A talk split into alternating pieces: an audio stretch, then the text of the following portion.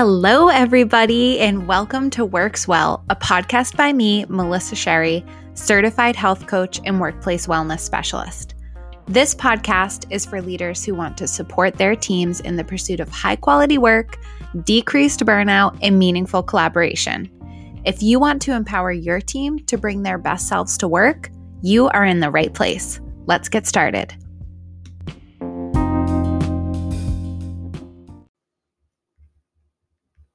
Hello to all the wellness champions listening to this episode.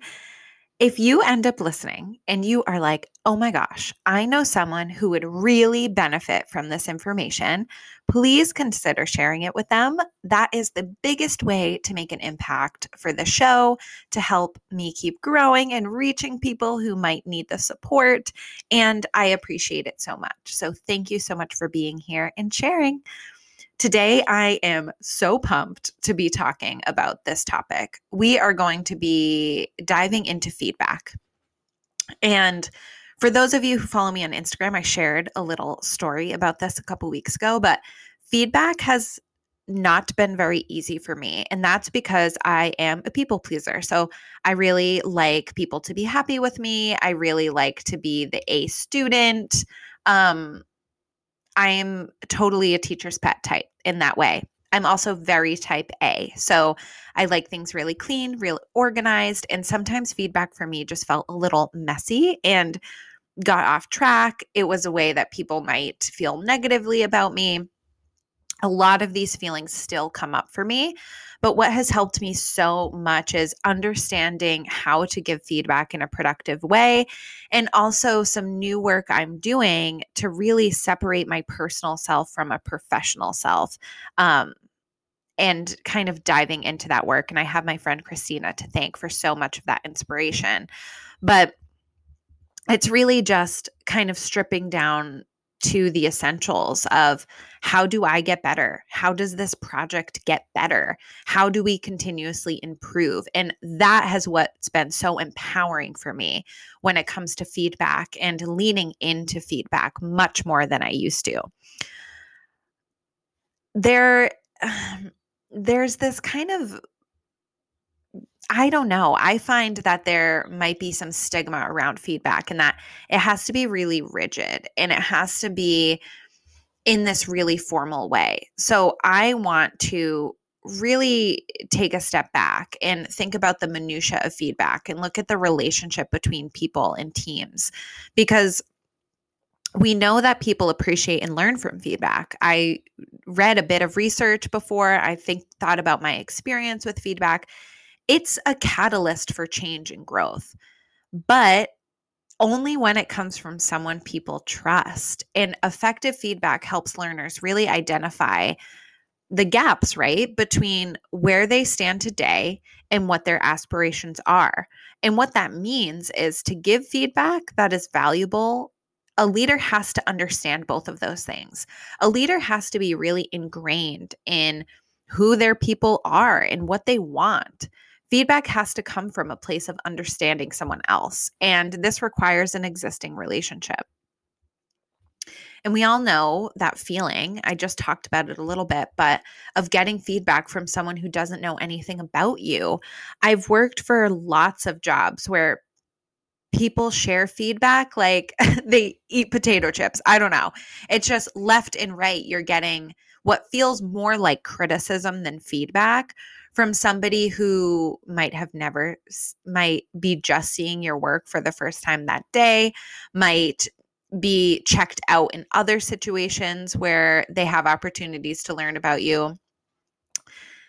And when that happens the feedback goes in one ear and out the other. You're not growing from that. You're kind of dismissing it and probably talking poorly about it to either your family or your friends. Like how could they even say that to me when they xyz it turns into this like resentment cycle.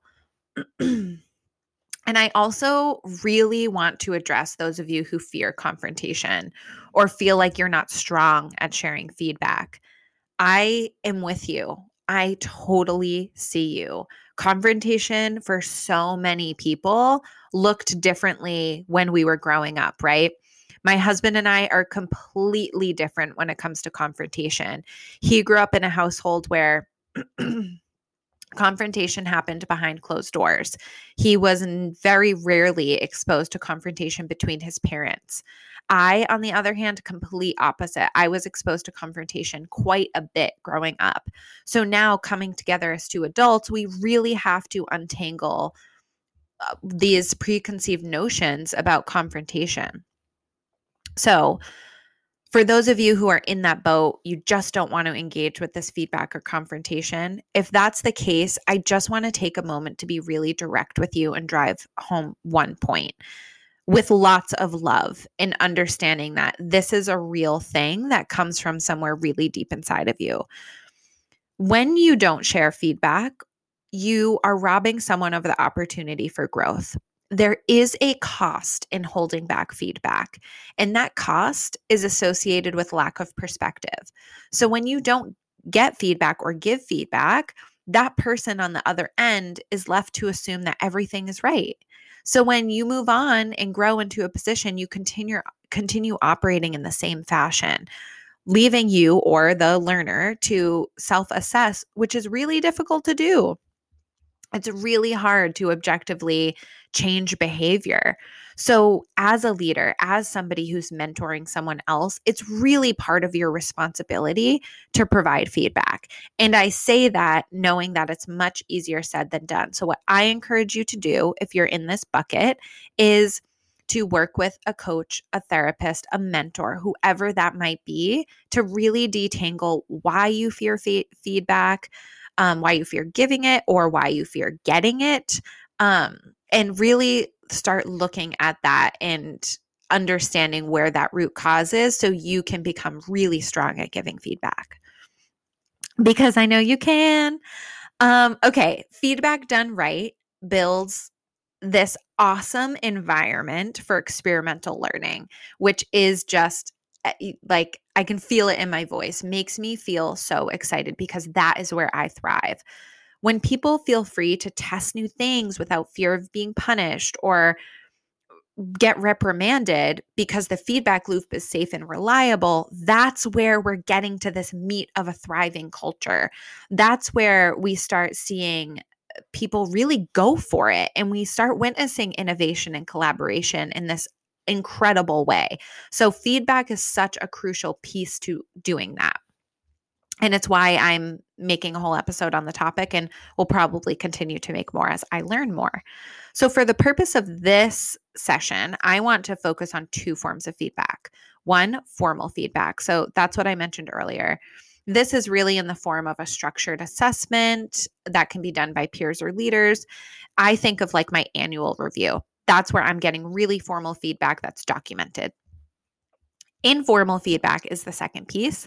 This is more casual. And this can happen on a daily basis and it can really be given by anybody. We can get informal feedback from friends, from family, from coworkers. Um, anyone has the right to share informal feedback with us.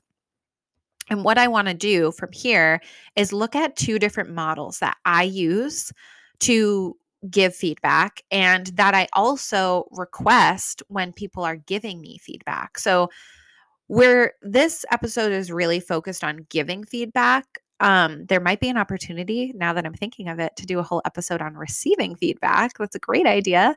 Um, but when I'm when someone opens up a conversation to me about how do you like to receive feedback, these are two models that I talk about. So the number one, the feedback sandwich. I wish I was skilled enough to put uh, sound effects here because I would do like a hurrah around this one. The model starts and ends with positive feedback. And the most crucial piece is sandwiched in between those two pieces.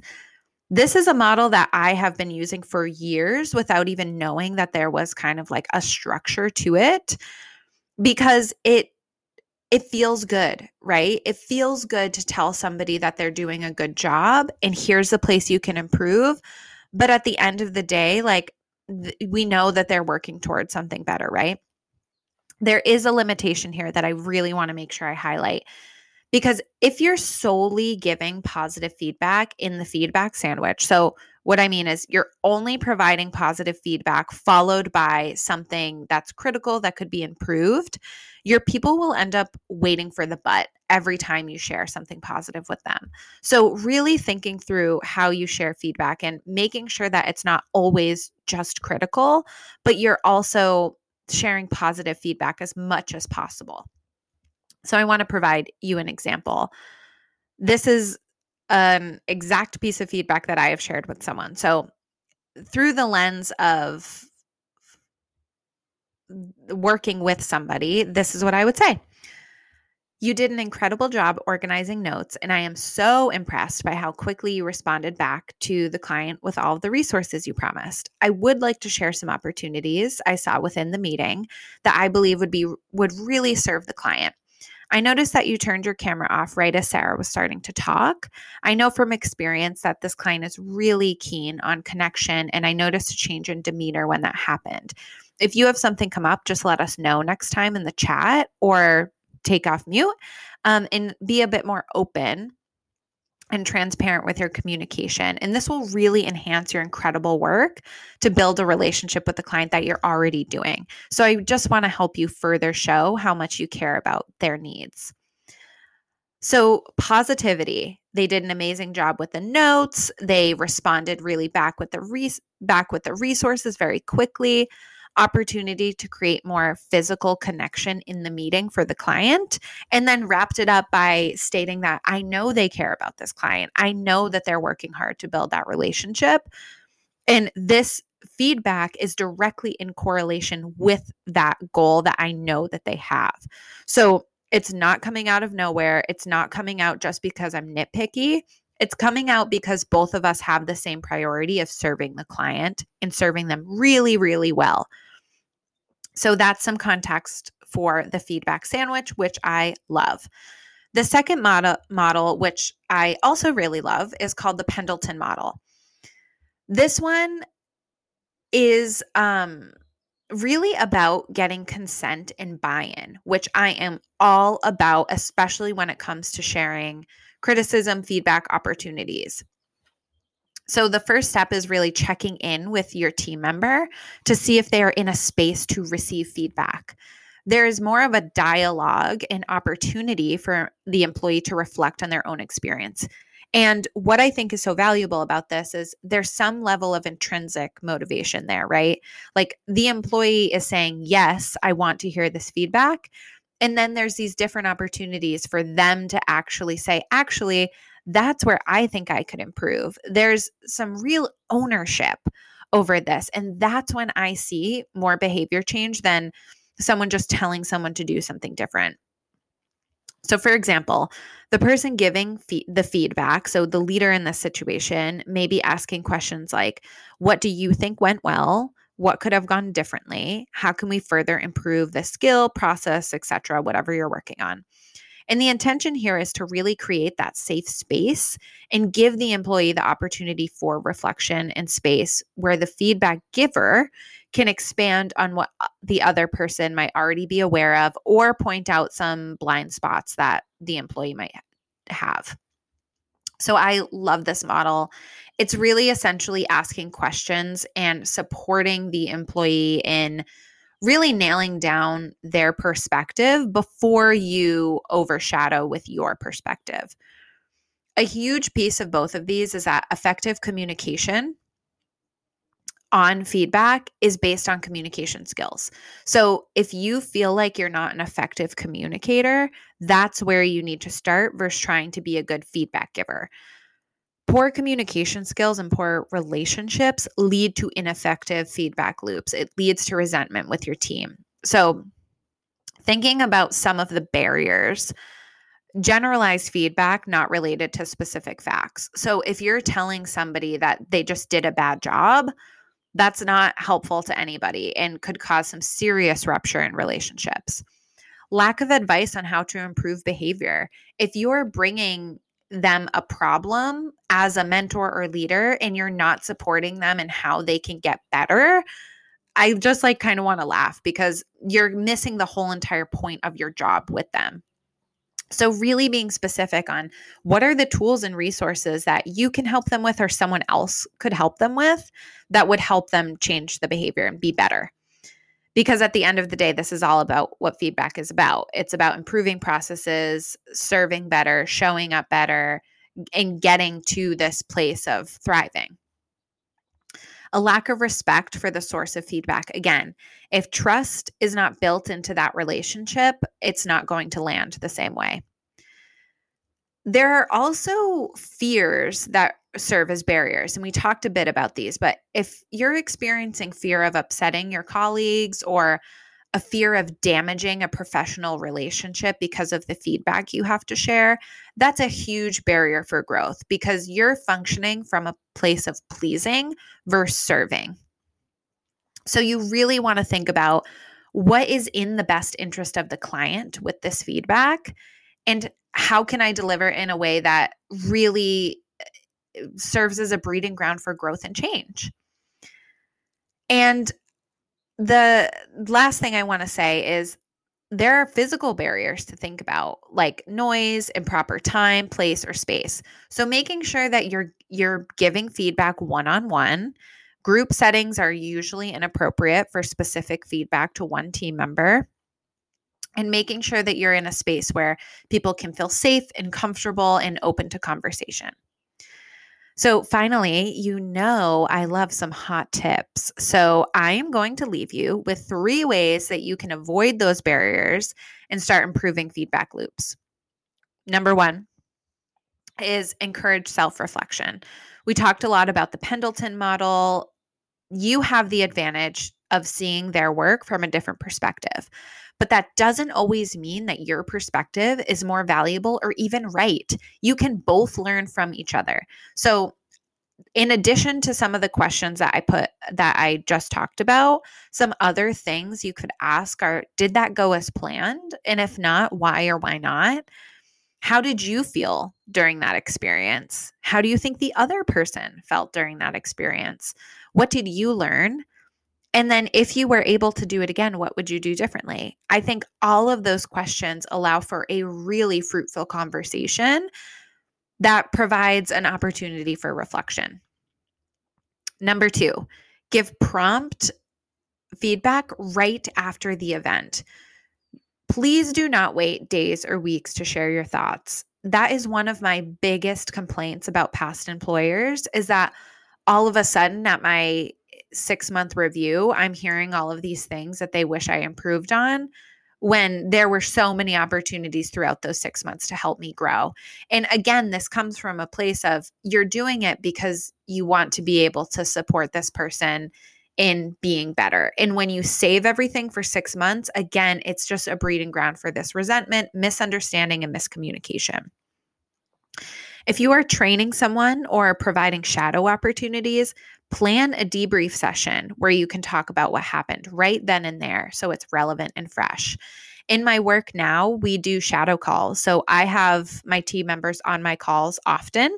And with that comes a planning session. So just 15 minutes for us to brief about the client, to make sure we're really clear on roles and responsibilities and expectations. And then a 30 minute debrief where I'm literally asking them what they noticed, if they want to share any feedback for how I can be better, or if they have any questions. So there's all these different opportunities built into the training to make sure that the feedback loop is really open and secure. And I would encourage you to think about that with whatever training opportunities that you have.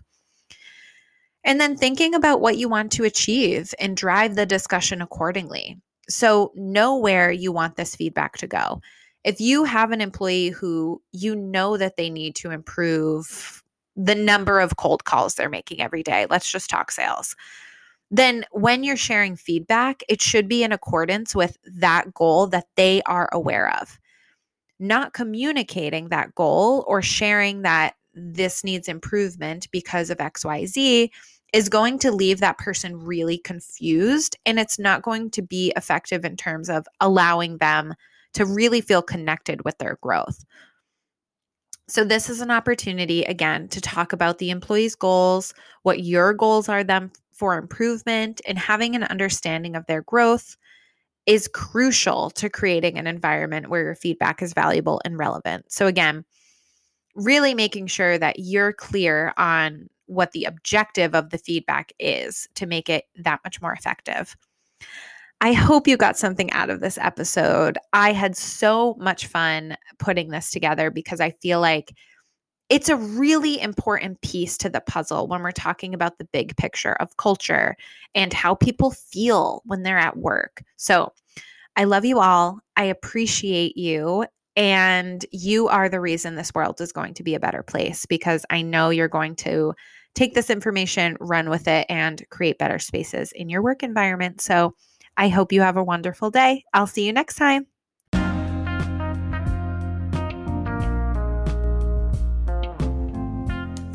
Thank you so much for listening. You can find me on LinkedIn under Melissa Sherry Coaching or on Instagram at Works Well Podcast. Make sure to follow and subscribe wherever you are listening so you never miss an episode. See you next time.